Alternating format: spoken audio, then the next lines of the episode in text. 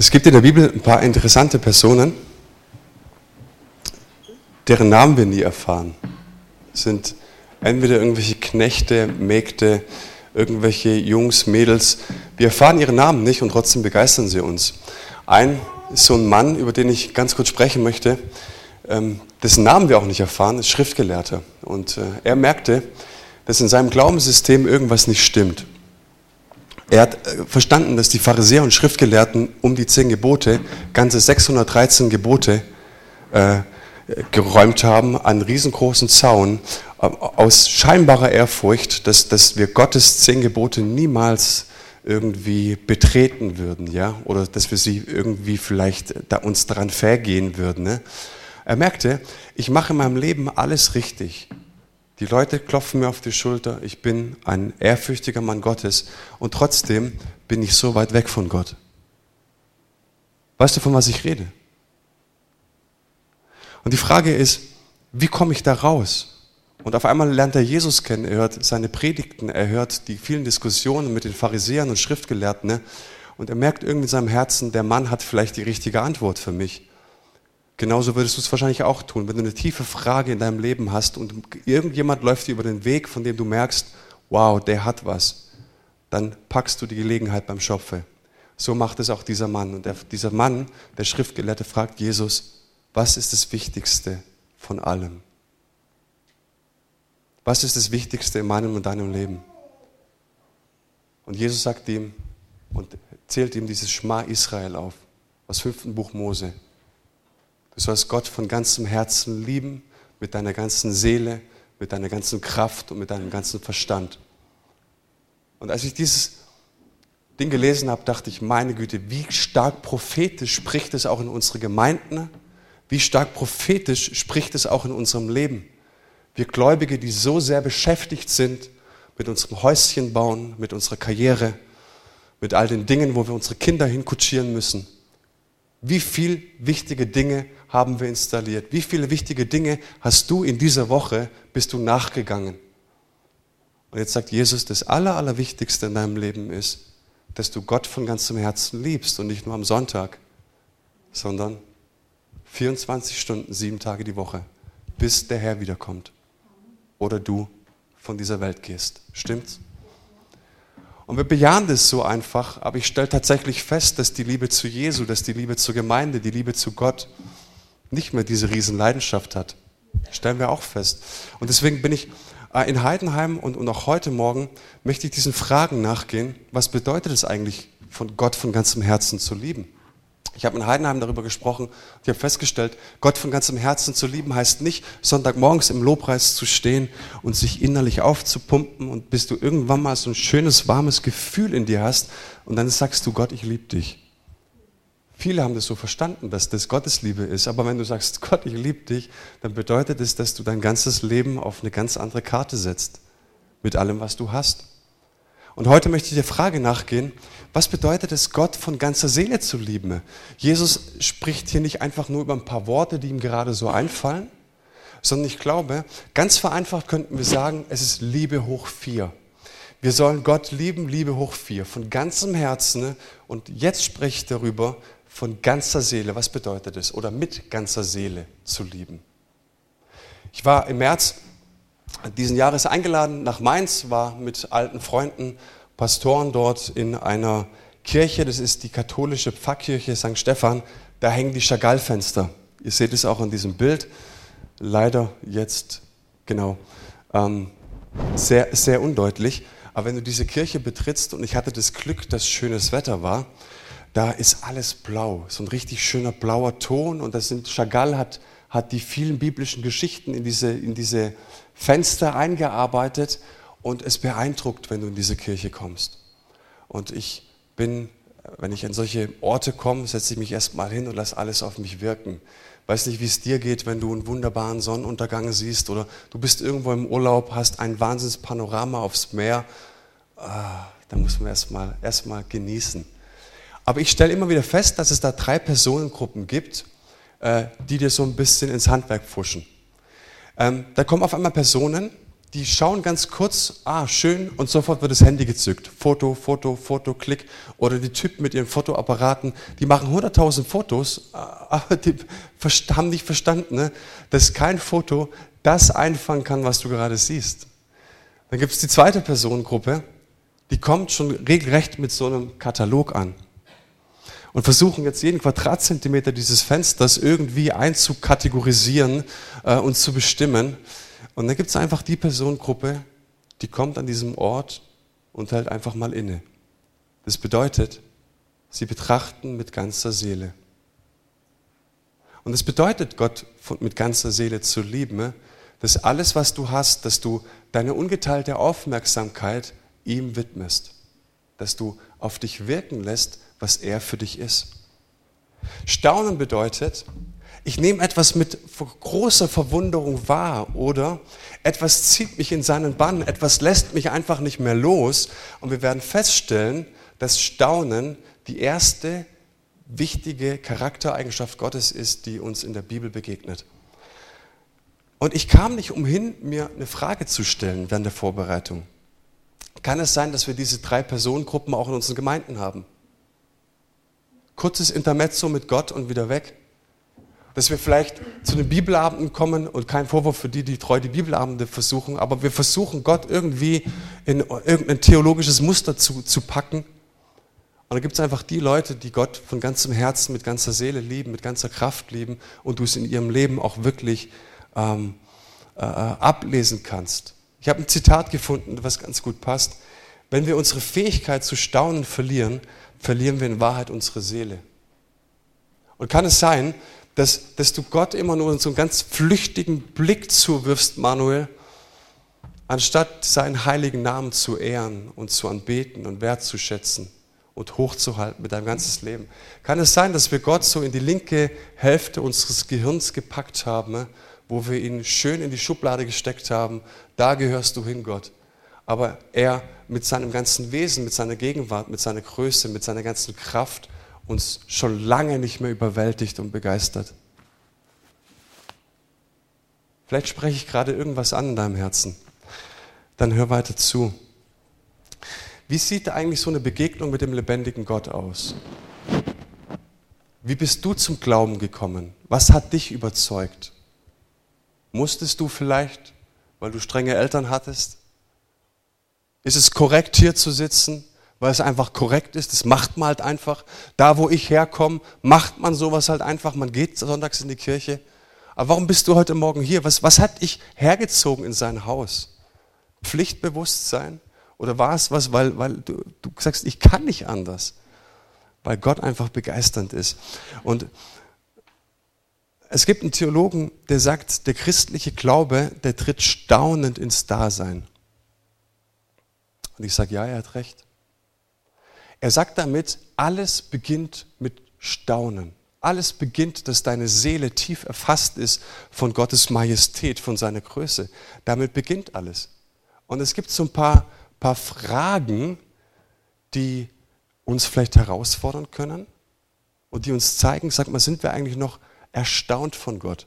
Eine ganz einfache Frage, wer bin ich, dass sich der lebendige Gott um mich kümmert? Wer bin ich, dass Gott Ja zu mir sagt? Bringt dich diese Frage noch ins Staunen? Oder sagst du, Gott hat Glück, dass ich in seine Gemeinde gehe? Der Prophet Jesaja weiß zu fragen im 43. Kapitel, wer sind denn wir, dass Gott uns bei unserem Namen ruft und uns sein Eigentum nennt? Wer bin ich eigentlich?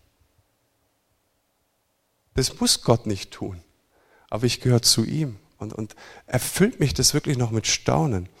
Und ich habe es eben schon erwähnt, ich möchte diese Charaktereigenschaft mal ein bisschen beleuchten und wir werden feststellen, dass in der Schöpfungsgeschichte dieses Wort häufig vorkommt.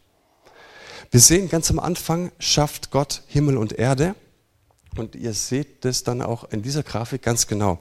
Und ich habe hab euch mal, das sind nicht die Tage, sondern die Schöpfungsakte jeweils, ja. Und wir sehen, dass Gott Licht, das Licht schafft, den Himmel schafft. Am, am dritter Schöpfungsakt Erde, Land, Wasser, dann die Bäume und Sträucher. Und nach jedem Schöpfungsakt tritt er einen äh, Schritt zurück sieht und sagt, es ist gut. Am Ende schafft er noch den Menschen dazu, was wir fälschlicherweise immer predigen, ja, als er den Mensch gesehen hat, dann hat er sehr gut gesagt. Nein, nein, er tritt am Ende drei Schritte zurück und betrachtet alles mit dem Menschen, was er gesehen hat und sagt, es ist sehr gut. Und jetzt stellst du dir vielleicht die Frage, hä, was hat es mit Staunen zu tun?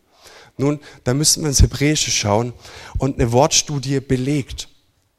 Sehen sollten wir besser übersetzen mit spüren, mit wahrnehmen oder empfinden. Und dieses Prädikat sehr, sehr gut sollten wir eigentlich übersetzen mit kräftig oder gewaltig. Und was hier eigentlich steht, ist, Gott tritt zurück, er spürt, er nimmt wahr, er empfindet. Das, was hier passiert ist, ist kräftig und gewaltig gut. Das heißt, am Anfang in der Schöpfung geht es nicht ohne Staunen, geht es nicht ohne, dass Gott selbst sagt, ich bin so überwältigt, ich habe mich selbst übertroffen. Wenn Gott dich anschaut, sagt er, ich habe mich selbst übertroffen. Ich bin überwältigt davon, du bist wunderbar. Das heißt, ganz am Anfang, die erste Charaktereigenschaft Gottes ist, er ist fähig zu staunen. Ja? Und das finde ich klasse. So, Gott wird uns so häufig vorgestellt, vom Anfang bis zur Offenbarung. Aber das allererste, was die Bibel sagt, ist Gottes Fähigkeit, dass er, jetzt können wir nicht sagen, dass Gott eine Seele hat, das wäre theologisch, würde ich mich da vielleicht um Kopf und Kragen reden. Aber trotzdem bringt er diese riesengroße Fähigkeit mit. Ich staune über das, was passiert ist, ja, vor allem anderen. Und dann habe ich in mein eigenes Leben geschaut. Nicht, dass mein eigenes Leben Maßstab wäre für deins. Aber ich habe festgestellt, na, wie bin ich denn zum Glauben gekommen?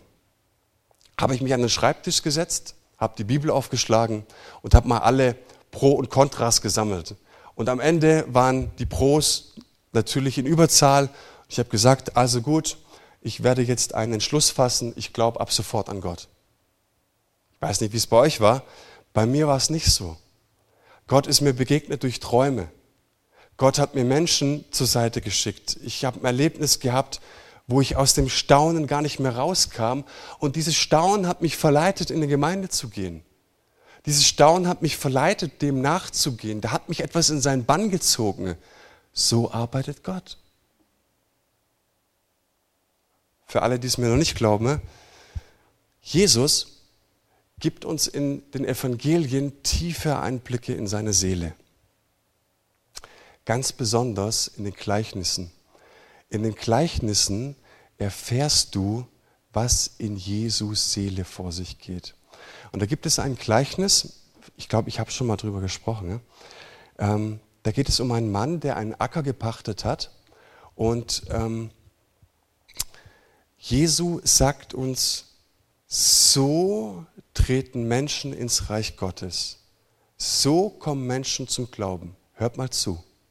Da gibt jetzt, diesen Mann, das ist nicht sein eigener, ähm, sein eigener Acker, er pachtet den Acker von jemand anders, er hat einen Ochsen gespannt, er hat den Pflug und er zieht jetzt gerade Linien auf seinem Acker. Und auf einmal stößt er auf was. Regt sich wahrscheinlich furchtbar auf, weil er sagt, schon wieder so ein Fels. Na, dann muss er natürlich anhalten, den Pflug zur Seite stellen. Und auf einmal stellt er fest, das ist ja gar kein Fels, das ist auch kein großer Stein, das ist ja eine Kiste. Hm ausgegraben. Jetzt musst du, jetzt musst du innehalten, was jetzt passiert. Jetzt öffnet er die Kiste und dann kannst du zählen. 21, 22, 23, aber nicht länger. Und ihm wird bewusst mit allem, was er hat, das, was ich hier gefunden habe, das verändert mein ganzes Leben bis zum Ende ab dem jetzigen Moment ist alles anders. Verstehst du?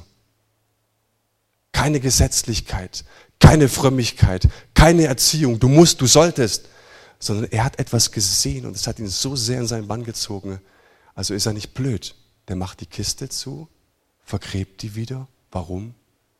Ist er nicht sein Acker? Und alles, was auf dem Acker ist, gehört er nicht. Und er weiß, es geht nur so, ich muss nach Hause gehen, alles verkaufen und mir diesen Acker aneignen. Das macht er auch. Der geht nach Hause, verkauft jetzt alles, was er hat und, und, äh, und, und äh, kommt in den Erwerb dieses Ackers und somit auch des Schatzes. Und wir müssen uns die Frage stellen, und die ist sehr konsequent. Steht der Mann vor einer schweren Entscheidung? Ist es eine harte Wahl? Ist er hin und her geworfen? Sagt er sich vielleicht, mm, da kommt noch ein besserer Acker, lass den mal, da kommt noch was. Nein, es ist keine harte Wahl, es ist keine schwere Entscheidung. Er weiß, das ist der Checkpot seines Lebens und so kann er locker flockig hingehen und alles verkaufen, was er hat. Er verkaufte wirklich locker flockig alles, was er hat. Jetzt noch eine konsequente Frage. Hätte er das einen Tag zuvor auch geschafft? Mm mit größter Willensanstrengung, mit größtem Gesetz, mit größter Frömmigkeit, du musst aber und diszipliniert und dranbleiben, hätte er nicht im Ansatz geschafft. Ein Tag später zieht ihn dieser Schatz so sehr in den Bann, dass er hingeht und alles verkauft. Das heißt, er trifft die radikalste Entscheidung, die man eigentlich fällen kann in seinem Leben. Und auch hier ist vielleicht eine Frage angebracht, ist es eine große Leistung? Nee. Wir müssen an der Stelle auch nicht über den menschlichen Willen sprechen. Wir diskutieren hier oftmals in den Gemeinden und in der Theologie, hat der Mensch einen freien Willen? Kann ich hier nicht erkennen, ehrlich gesagt. Der ist hin und weg, der kann nicht anders. Und Jesus verrät uns, so kommt der Mensch zu Gott. Wir haben oftmals geglaubt, wir müssten den Leuten mit der Hölle kommen. Predige den Leuten die Hölle, dass sie Angst bekommen. Bonhoeffer, der Kirchenvater, äh, Kirchenlehrer, sagt, diese Evangelisten, diese Scharlatane, glauben, dass sie den Menschen Angst machen müssten. Aber weißt du, was unsere Botschaft ist? Du hast vielleicht eine Ferrari, ein Porsche, ein Lamborghini und ein Rolls-Royce in der Garage. Du hast vielleicht 20 Schlafzimmer, hast drei Swimmingpools und was, was ich vielleicht Bäder hast. Ich muss dir nicht einreden, dass du ein Sünder bist, sondern ich muss dir einfach nur sagen, ich habe was viel Besseres. So findet der Mensch zu Gott. Versteht ihr? Dieses Staunen, dieses Begeistertsein, dass das jemand überhaupt gar nicht anders kann. Und wenn du immer noch nicht überzeugt bist, dann erzähle ich dir jetzt die Geschichte von Mose. Die erste Begegnung, die Mose mit Gott hat auf dem Berg. Wir wissen, er weidet die Schafe. Warum muss er jetzt in höhere Ebenen ziehen? Ist ja nicht so, dass er aus Frömmigkeit jetzt auf den Berg geht. Also lest es bitte in diese Geschichte nicht rein, sondern Mose muss jetzt in höhere Ebenen gehen, weil die Schafe nichts mehr zu fressen haben. Ganz einfach. Jetzt geht er durch, in, in höhere Ebenen, muss durch die Wüste und jetzt sieht er auf einmal den brennenden Dornbusch. Das ist erstmal ganz normal, weil in der Wüste ist es heiß, da triffst du einfach auf einen brennenden Dornbusch. Schaut kurz hin, ach, brennender Dornbusch, geht weiter. Jetzt hat er vielleicht eine große Schafsherde gehabt und es dauert ja ein bisschen, bis du an diesem brennenden Dornbusch vorbeiziehst.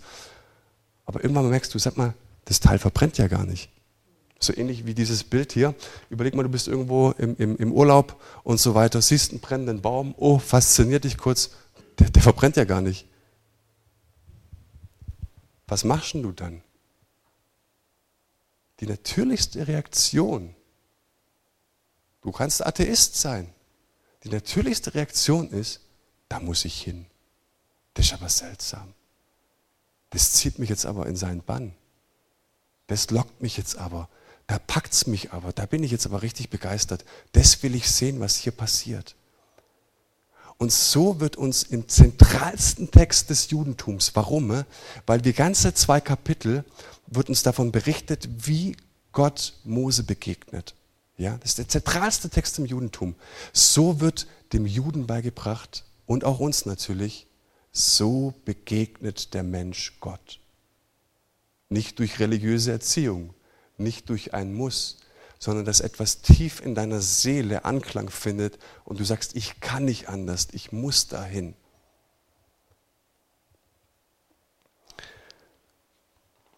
Ich habe die Woche mit jemandem gesprochen aus, aus der Gemeinde und wir haben uns die Frage gestellt, sag mal, wie können wir uns Gott vollkommen ausliefern? Wie können wir Gott vorbehaltlos alles geben, was wir haben? Und je nachdem, wie du gerade geistlich drauf bist, kann dich das in Stress bringen, stimmt's? Wisst ihr, es gibt, ähm, je nachdem, so mein geistliches Barometer zeigt manchmal, da klingelt mein Wecker um 5.30 Uhr, gehe ich runter in den Keller zum Beten. Ne? Ja, Das klappt manchmal in Zeiten. Ich bete für die Gemeinde, ich bete für die Welt, für die Politik und so. Und du kommst dann um eine Stunde später nach oben und sagst, ich bin der Superheld. Ich habe für alle gebetet, 5.30 Uhr aufgestanden. Yeah, richtig gut. Und mich fragt jemand, hast du dich Gott vorbehaltlos ausgeliefert? Ja, natürlich, kein Problem.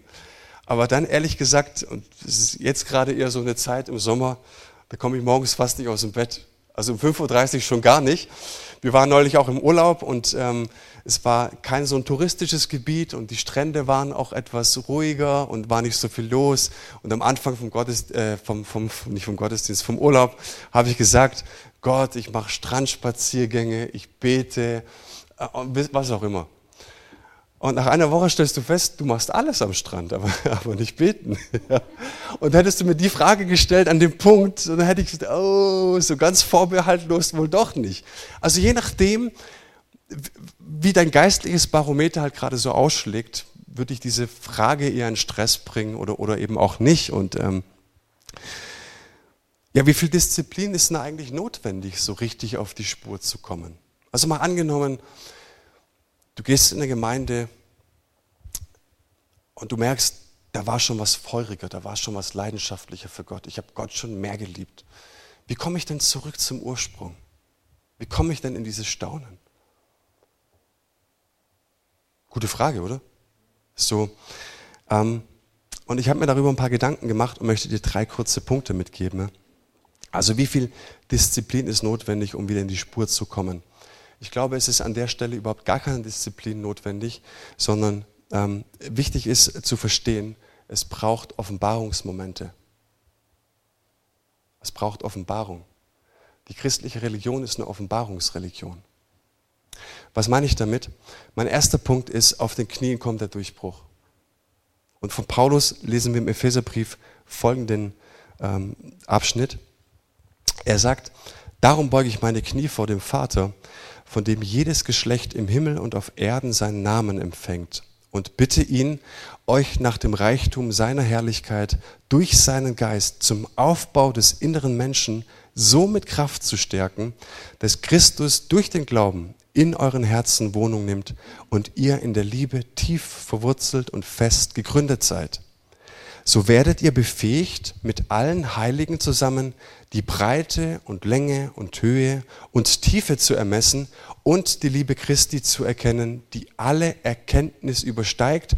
Und so werdet ihr immer mehr erfüllt werden von der ganzen Fülle Gottes. Was war die Situation der Gemeinde? Die Gemeinde in Ephesus ist in einem sehr multireligiösen Kontext entstanden. Diana-Kult, auf offener Straße Prostitution. Christen waren stark angefochten in ihrem Glauben, viel Zauberei, viel Dämonen, andere Religionen, sie waren angefochten. Und was passiert, wenn du nur lang genug angefochten bist in deinem Glauben? Du wirst müde.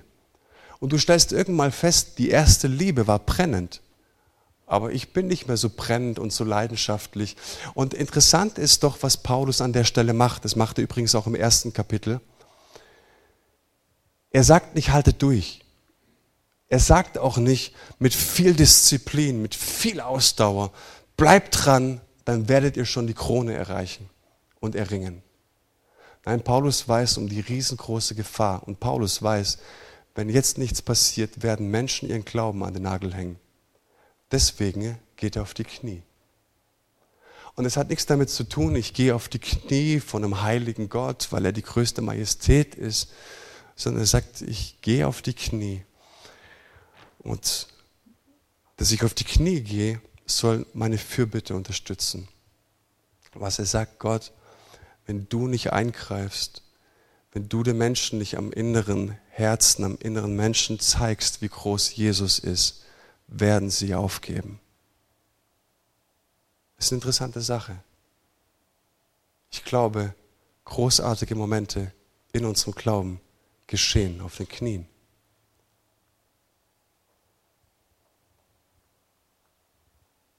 Wie oft fragen wir uns, ist Bruder oder Schwester XY treu? Wie oft kommen sie in die Gottesdienste? Spenden die auch richtig? Sind die richtig dabei? Wie leidenschaftlich sind die unterwegs? Da geht doch mehr, oder nicht? Aber die Frage ist, gucken wir nach Auswirkungen? Paulus schaut nicht nach Auswirkungen, sondern Paulus weiß, wann immer was nicht stimmt, ist das Problem hier drin, am inneren Menschen. Wenn immer was nicht stimmt, weiß Paulus, irgendetwas mit der Seele ist schief. Paulus weiß, steht zwar hier nicht, aber Gottes Absicht ist, dass wir von ganzem Herzen, mit ganzer Kraft, mit ganzer Seele, mit ganzem Verstand lieben. Und er merkt, hier passt was nicht. Deswegen geht er auf die Knie, kommt nicht mit Moral, kommt nicht mit Gesetz, kommt nicht mit Disziplin, sondern mit was er kommt ist, Leute, wenn ihr die Größe, die Fülle von Christus nicht erkennt, ist alles andere gespielt und Religion. Wie geschieht es jetzt? Paulus sagt uns Vers 17, im Glauben sollten wir ergreifen, dass Christus in unseren Herzen wohnt. In Vers 17 nochmal, dass wir verwurzelt sind in der Liebe. Aber der Schlüssel ist in Vers 18 und 19. Wir sollen erfassen und wir sollen erkennen. Und das Wort erkennen, Genosko im Griechischen, bedeutet nicht einfach nur ein intellektuelles Wissen, sondern dasselbe Wort haben wir im Hebräischen auch. Adam erkannte Eva. Okay? Und was in diesem Moment passiert ist, bedeutet nicht, ich habe mehr über meine Frau intellektuell erfahren, sondern ich habe sie mit ganzer Seele erlebt. Das bedeutet erkennen. Und für Paulus ist ganz klar, wenn du mit ganzem Herzen, mit ganzem Verstand, mit ganzer Kraft nicht diesen Offenbarungsmoment hast, dass Christus dir in deinem Herzen aufleuchtet, dann hängst du dein Glauben an den Nagel. Er selbst hat diesen Offenbarungsmoment gebraucht und er selbst sagt im Galaterbrief im ersten Kapitel, als es aber Gott, der mich vom Mutterleib an ausgesondert und durch seine Gnade berufen hatte, gefiel, mir seinen Sohn zu offenbaren. Auch Paulus hat sich nicht hingesetzt an den Schreibtisch und überlegt, soll ich oder soll ich nicht, sondern Paulus wurde vom Esel geschmissen. Und irgendwann mal fiel es ihm wie Schuppen von den Augen. Da ist Christus. Ich habe ihn jetzt wirklich erkannt. Und ich glaube, dass es ein riesengroßes Thema ist. Auch sehr inspiriert durch die Offenbarung, die wir hier dienstags lernen. Übrigens, am Dienstag haben wir, bin ich hier, ganz normal Bibelstunde. By the way. Ähm, äh, so inspiriert und ich habe mir die Frage gestellt, auch in Heidenheim, sag mal, was wäre, wenn wir einfach in den Keller gehen, uns eine Gitarre schnappen und wir laden Menschen ein, komm, lass uns Gott anbeten. Kein Programm, keine Riesenpredigten, aber ich glaube, was wir als Gemeinden verloren haben, ist, dass wir verstanden haben, wie wichtig es ist, in seiner Gegenwart zu sein. Ganz einfache Momente. Einer schnappt sich die Gitarre, die anderen kommen dazu und die schauen nicht auf die Uhrzeit, wann ist endlich vorbei, wann ist sich aus, sondern ich bete Gott so lange an, bis ich ihn habe. Versteht ihr? So, wenn dich das inspiriert, jeden Montagabend 19.30 Uhr äh, in Heidenheim gehen wir in die Katakomben und beten an. Ja, ohne PowerPoint-Folie, ohne Lichter, ganz einfach. Es braucht Offenbarungsmomente. Ich glaube, ähm, was wir oft verlernt haben, ist, dass die größten Wunder in diesem Augenblick geschehen. Das ist mein zweiter Punkt. Albert Einstein hat mal gesagt, es gibt zwei Arten, sein Leben zu leben. Entweder so, als wäre nichts ein Wunder, oder so, als wäre alles eins. Er glaubt an letzteres. Und ich glaube es auch. Und oft sind wir so beschäftigt mit unseren Alltagsfragen, so viele Fragen zerren auch an uns, dass wir nicht mehr die Luft haben, die Kapazität haben, um mal zu schauen, was eigentlich alles um uns passiert. Ich habe eine großartige Gemeinde, ich habe eine großartige Familie, ich habe zum Beispiel, ich lebe auf einer großartigen Erde, ich habe einen großartigen Körper. Ich habe mal so ein paar Fakten zusammengesammelt, beispielsweise unser Planet, die Erde. Ja? Sie rotiert mit einer Geschwindigkeit von 1670 Kilometern pro Stunde um die eigene Achse. Ganz schön schnell, oder? Und während dieser Planet sich alle 24 Stunden um 360 Grad dreht, rast er gleichzeitig mit der unvorstellbaren Geschwindigkeit von gut 107.000 Kilometern pro Stunde durch den Weltraum. Das sind ganz schöne Zahlen und Vielleicht hast du für den heutigen Tag nichts mehr vor. Fakt ist aber, am Ende des Tages werden wir alle gemeinsam 2,57 Millionen Kilometer zurückgelegt haben. Wenn deine Fahrt im Urlaub lang war, ich sage dir, was du an dem heutigen Tag zurücklegst, schlägt alles. 2,57 Millionen Kilometer ähm, kriegen wir nicht mit. Ja? Und trotzdem hält Gott das alles in seiner Hand. Nimm mal beispielsweise dein Auge. Nimm nicht mal nur das Auge, wir reden mal nur über die Netzhaut des Auges. Ja? So ähm, habe ich auch ein bisschen geschaut. Und um die 10 Millisekunden zu simulieren, die eine einzelne Nervenzelle der Netzhaut zur vollständigen Verarbeitung benötigt, bräuchte man die Lösung von ungefähr 500 gleichzeitigen nichtlinearen Differentialgleichungen 100 Mal und es würde mindestens einige Minuten dauern, bis ein Cray Supercomputer dies berechnet hätte. Ich selbst verstehe gar nicht, was ich da vorgelesen habe, aber nur die Zahlen sind sehr beeindruckend, ja, was deine Netzhaut macht. Jetzt pass auf, wenn man bedenkt, dass es mehr als 10 Millionen oder mehr solcher Zellen gibt in deiner Netzhaut, wer hat sich über seine Netzhaut schon mal Gedanken gemacht? Niemand. Ähm, 10 Millionen oder mehr, die in einem komplexen Zusammenspiel miteinander agieren, würde man mindestens 100 Jahre mit einem Cray Supercomputer brauchen, um zu simulieren, was im Auge mehrere Male pro Sekunde passiert. Wow. Das hat sich einer ausgedacht, der unser Gott ist. Und auch hier erstaunt dich das? Mich erstaunt sowas, wenn ich sowas höre. Ich sage, wir haben nur über die Netzhaut uns Gedanken gemacht. So, was glaubst du, was in deinem Körper passiert ist, seit ich hier predige? Das ist ein Wunder über Wunder über Wunder. Und, und ich sage einfach so, ähm, ich glaube, es gehört dazu, Gott zu lieben, dass, dass wir die Fähigkeit wieder erlernen, ins Staunen zu kommen. Über das, was er alles gemacht hat, was er alles geschaffen hat. Es ist so eine großartige Leistung. Ähm, ich glaube, der großartigste Gottesmoment war in keiner Kirche bei mir. Das ist gefährlich, was ich jetzt sage. Aber der großartigste Gottesmoment war, ähm, als unsere Kinder geboren wurden. Und als unsere Elena geboren wurde beispielsweise, die Chrissy, die musste in die OP, danach noch. Und ich hatte jetzt diese, ich musste den Oberkörper freimachen, das nennt man Bonding, ja, heutzutage, dass das Oberkörper oder Körper auf Körper liegt. Und die Elena war bei mir und ich weiß noch, das Köpfchen ist immer runtergefallen, ich immer mit der Schulter ein bisschen nachgeholfen. Und trotzdem war es so ein gigantischer Moment. Ich habe in dem Moment wirklich gedacht, Gott ist mit seinem Gesicht hier an meinem. Das, das war so unglaublich, diese Begegnung mit Gott, äh, durch diese Begegnung mit meiner Tochter. Wie gesagt, auf keiner Konferenz, wie gesagt, auf keinem Lobpreisabend, sondern es war so eine starke Erfahrung. Und was ich damit meine ist, hey, ich glaube, es ist wichtig, dass wir uns hinterfragen, ähm, begeistern mich Dinge eigentlich noch, die Gott initiiert hat, die Gott so tut, den lieben langen Tag. Begeistert mich meine Familie noch, wenn ich meine Familie anschaue, ist ein absolutes Wunder. Dass meine Frau mich liebt, ist ein Wunder. Dass, dass ich so großartige Menschen habe, die ich erziehen darf, mit denen ich durchs Leben gehen darf, ist ein absolutes Wunder. Und wenn dich deine Familie noch nervt, so, dann musst du dich vielleicht hinterfragen und sagen, sag mal, ähm, gibt es vielleicht so einen Moment, wo ich auf die Knie zurückgehen muss? Fragen Gott, wo, wo sind wirklich deine Wunder? Ich möchte zurück ins Staunen. Der letzte Punkt, es braucht Offenbarungsmomente ist, dass wir persönlich Gott erleben dürfen in unserem Leben. Wir haben äh, eine Kleingruppe bei uns äh, und wir haben gedacht, dass wir uns besser kennenlernen, wäre es gut, wenn jeder mal so eine Lebens- und Entwicklungsreise ausfüllt. Und die Aufgabe ist, dass du 20 Stationen deines Lebens hier äh, reinbringst. Ich meine, wenn du 80 bist, dann musst du lange überlegen, um die besten 20 Momente einzutragen. Wenn du 15 bist, geht es wahrscheinlich ein bisschen schneller. Ähm, aber Fakt ist, die Aufgabe liegt nicht daran, nur deine glorreichen Momente einzutragen, sondern auch da, wo du Schmerzen hattest, wo, wo du merkst, hey, da sind Dinge kaputt gegangen, in Zerbruch gegangen.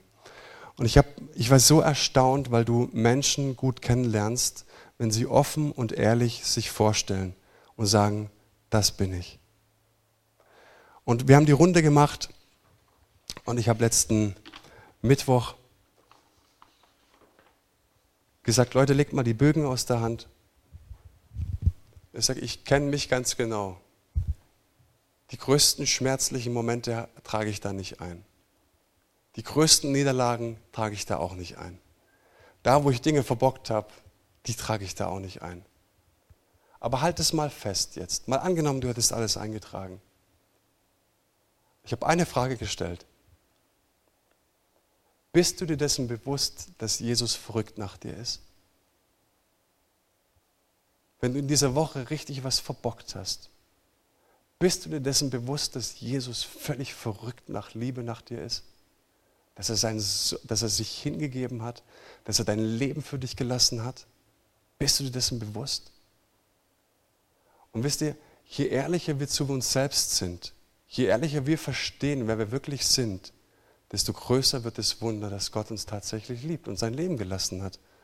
Und Leute, ich könnte losweinen vor Freude, vor Glück. Jetzt in diesem Moment. Aber soll ich dir was sagen? Wenn dich das nicht mehr berührt, dann hast du ein Problem.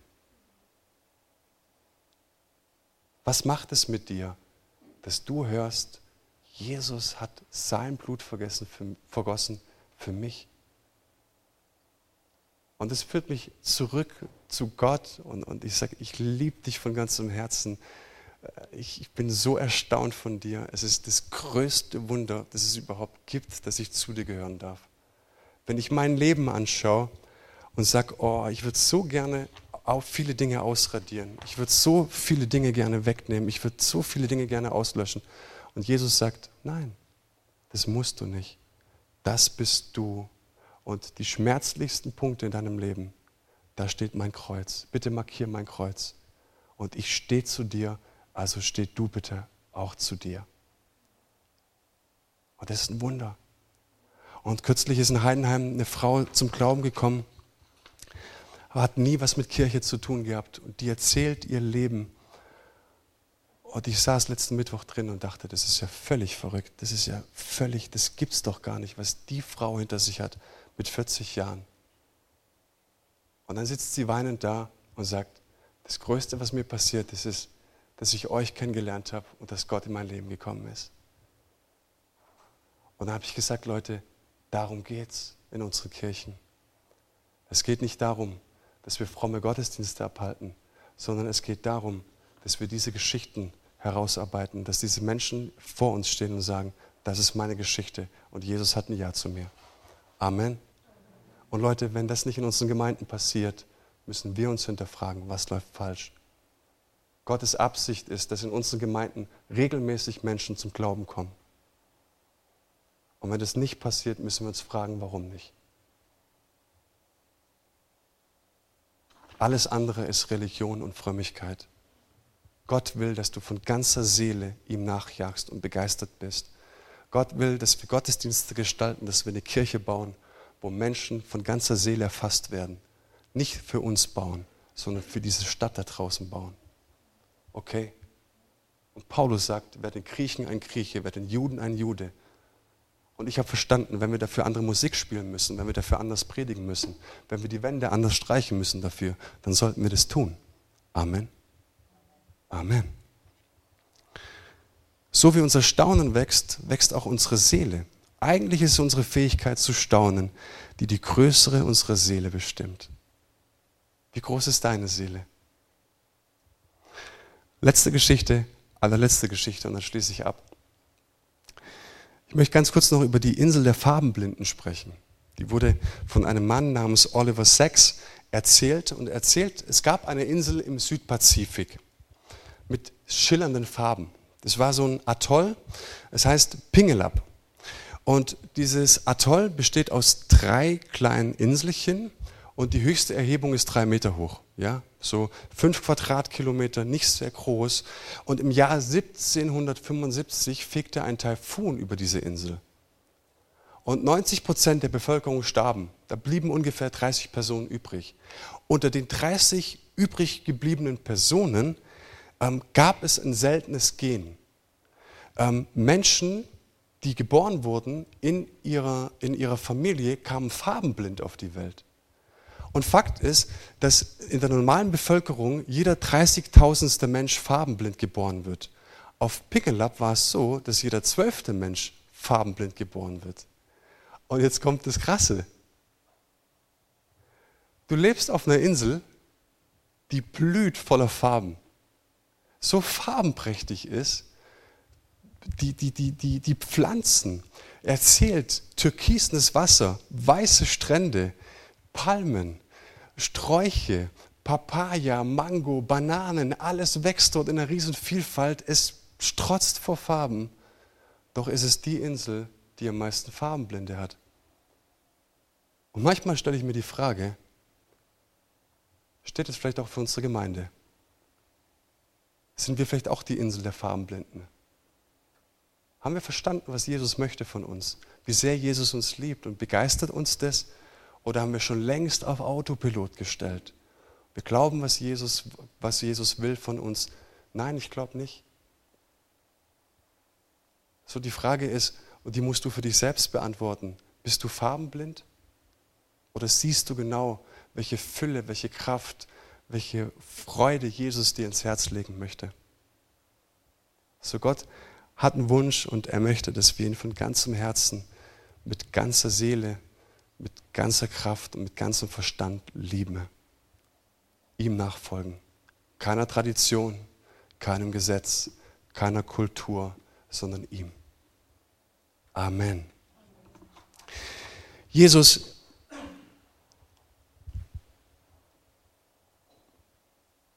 ich merke so während dieser Predigt, ich, ich brauche dich von ganzem Herzen. Ich, ich brauche dich, dass du tatsächlich das in mir vollbringst, über was ich gesprochen habe. Und ich möchte im Inneren auf, auf die Knie gehen und sagen, Jesus, ich, ich brauche dich und wir brauchen dich. Und ich bitte dich, dass du dich ganz neu in unserem Herzen offenbarst. Wir sehen es von Anfang an, wenn wir mit dir zu tun bekommen, dann haben wir es mit Begeisterung zu tun. Dann kommen wir aus dem Staunen nicht mehr heraus. Und wann immer unser Glaube eingeschlafen ist oder wann immer wir unseren Glauben auf Autopiloten gestellt haben, bitte ich dich, dass du uns neu begegnest, Herr, dass du dich neu offenbarst und dass wir erfassen können, dieses ganze Heil, diese ganze Fülle des Heils, dass wir erfassen können, wie viel Segen wir gesegnet sind, Herr. Dass wir erfassen können, dass du mit deinem Sohn, Vater, uns den ganzen Himmel geschenkt hast. Und dass du uns den Himmel geöffnet hast und dass wir einen hohen Priester im Allerheiligsten haben, der jeden Tag seinen Dienst für uns tut, Gott. Ich bete, dass du uns offen wieder neu machst für deine Wunder und dass wir verstehen, ne, unser Gott um uns, seine Gegenwart ist das Schönste und das Beste, was wir haben können. Das bete ich in Jesu Namen. Amen. Wenn die Lobpreise noch einen Lob Lobpreis haben, ich glaube, es wäre jetzt angebracht an dieser Stelle, unserem Herrn noch zu loben.